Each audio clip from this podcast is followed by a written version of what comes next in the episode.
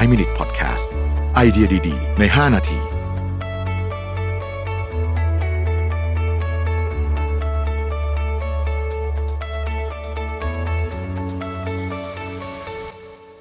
รับคุณอยู่กับโรบิน ธนุสาหะครับการปฏิเสธคนเป็นเรื่องที่ยากเนาะเราไม่ค่อยชอบทำเท่าไหร่นะฮะบางทีเราก็จะคิดว่าเราไม่อยากปฏิเสธเขาเพราะว่าเรากลัวเราทำให้เขารู้สึกไม่ดีบางทีเนี่ย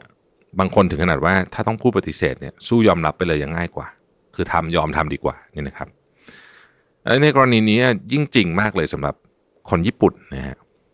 แต่ว่าไม่ว่าคุณจะเป็นคนชาติอะไรก็ตามเนี่ยนะครับถ้าปฏิเสธไม่เป็นเนี่ยเวลาของคุณจะถูกใช้ไปกับการทำงานอะไรที่ไม่ใช่งานของคุณนะฮะหรือว่าไปปาร์ตี้ที่คุณไม่อยากไป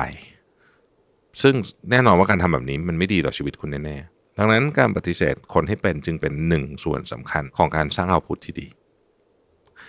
คนที่ปฏิเสธไม่เป็นจะไม่มีโอกาสได้ใช้เวลาหรือพลังงานกับสิ่งที่ตัวเองอยากทำจริงๆเวลาพักผ่อนเวลานอนหลับอะไรพวกนี้เวลาออกกำลังกายเวลาใช้ครอบครัวเนี่ยก็จะหดหายไปเพียงเพราะว่าปฏิเสธคนไม่เป็น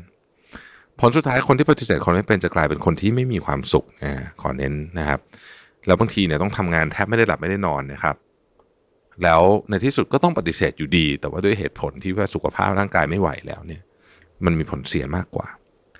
คนที่ทำธุรกิจส่วนตัวหลายคนอาจจะคิดว่าถ้าปฏิเสธงานไปงานจะลดลงหรือไม่มีงานเข้ามาอีก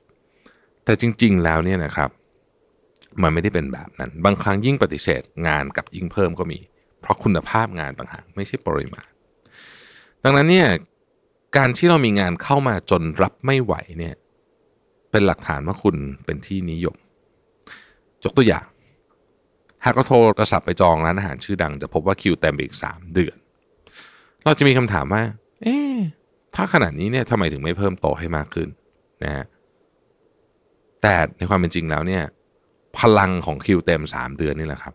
ที่ทำให้ร้านนี้เนี่ยเป็นร้านที่ยิ่งมีคนอยากไปถ้าโทรไปเมื่อไหร่ก็จองได้เลยเนี่ยนะครับร้านนี้อาจจะไม่มีคนไปเยอะขนาดนี้แล้วกลายเป็นว่าเจ้าของร้านเนี่ยต้องทำงานหนักขึ้นแล้วอาจจะได้เงินน้อยลงด้วยซ้ำนะครับคนที่ปฏิเสธคนไม่เป็นเนี่ยนะฮะจะเกิดสิ่งเหล่านี้ขึ้น1เสียเวลามีค่าของตัวเองไปกับสิ่งที่เป็นงานของคนอื่นยังไม่มีที่สิ้นสุด2อาจจะถูกมองเป็นเบนะฮะอันนี้ก็จะหนักเลย3สุขภาพจะทรุดโทรม4ต้องทำงานที่ไม่อยากทำเพิ่มขึ้น5มีความเครียดสะสม6พยายามทำงานล่วงเวลาหรือทำงานในวันหยุดแทบตายก็ไม่ได้ช่วยอะไรอยู่ดีเพราะปฏิเสธคนให้เป็นข้อดีของการปฏิเสธคนให้เป็นก็คือมีเวลาเป็นของตัวเองมากขึ้นได้ใช้เวลาและพลังงานกับเรื่องที่ควรทำจริงๆหลายครั้งเนี่ยคนที่ปฏิเสธคนเป็นจะถูกมองเป็นคนที่มีความคิดเป็นของตัวเอง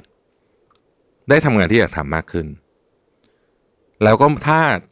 ปฏิเสธคนอย่างมีศิลปะก็จะไม่รู้สึกผิดกับการปฏิเสธจิตใจปลอดโปร่ง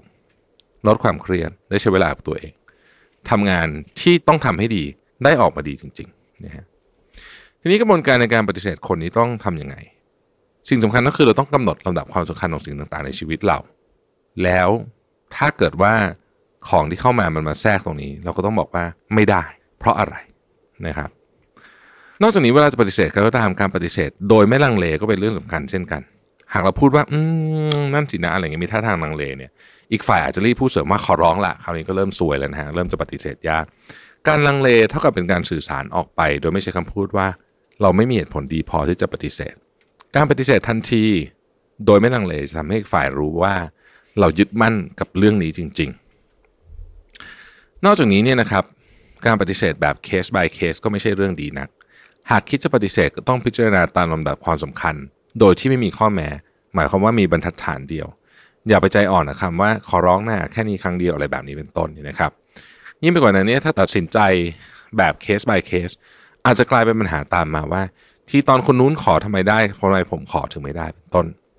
อย่างไรก็ตามคนส่วนใหญ่มาคิดว่าถ้าปฏิเสธไปจะทำให้บาดหมางกันนะฮะแต่ถ้าเราใช้รูปแบบการปฏิเสธที่ดีจะไม่เกิดการบาดหมางกันขึ้นรูปแบบการปฏิเสธที่ดีก็คือขอโทษหรือว่าขอบคุณก่อนบวกกับเหตุผลแล้วก็ปฏิเสธแล้วก็ข้อเสนอนะครับเช่นถ้าคุณถูกขอให้ทำงานล่วงเวลาให้ตอบว่าขอโทษด้วยครับขอบคุณที่เสนองานนี้ให้ผมนะครับแต่วันนี้ผมต้องไปรับส่งคุณแม่ไปไหนสักที่หนึ่งเลยทำให้อยู่ไม่ได้พรุ่งนี้เช้าผมจะรีบทำให้ นะครับก่อนอื่นต้องเกริ่นด้วยความขอโทษหรือว่าขอบคุณยกเหตุผลขึ้นมาแล้วก็มีข้อสรุปนะครับแม้จะเป็นการปฏิเสธเหมือนกันแต่ถ้ารู้จักใช้รูปแบบการปฏิเสธนี้เราก็จะทำได้อย่างจริงใจแล้วก็ไม่บาดหมางใจกันด้วยนะครับขอบคุณที่ติดตาม 5 Minutes นะครับสวัสดีครับ 5 Minutes Podcast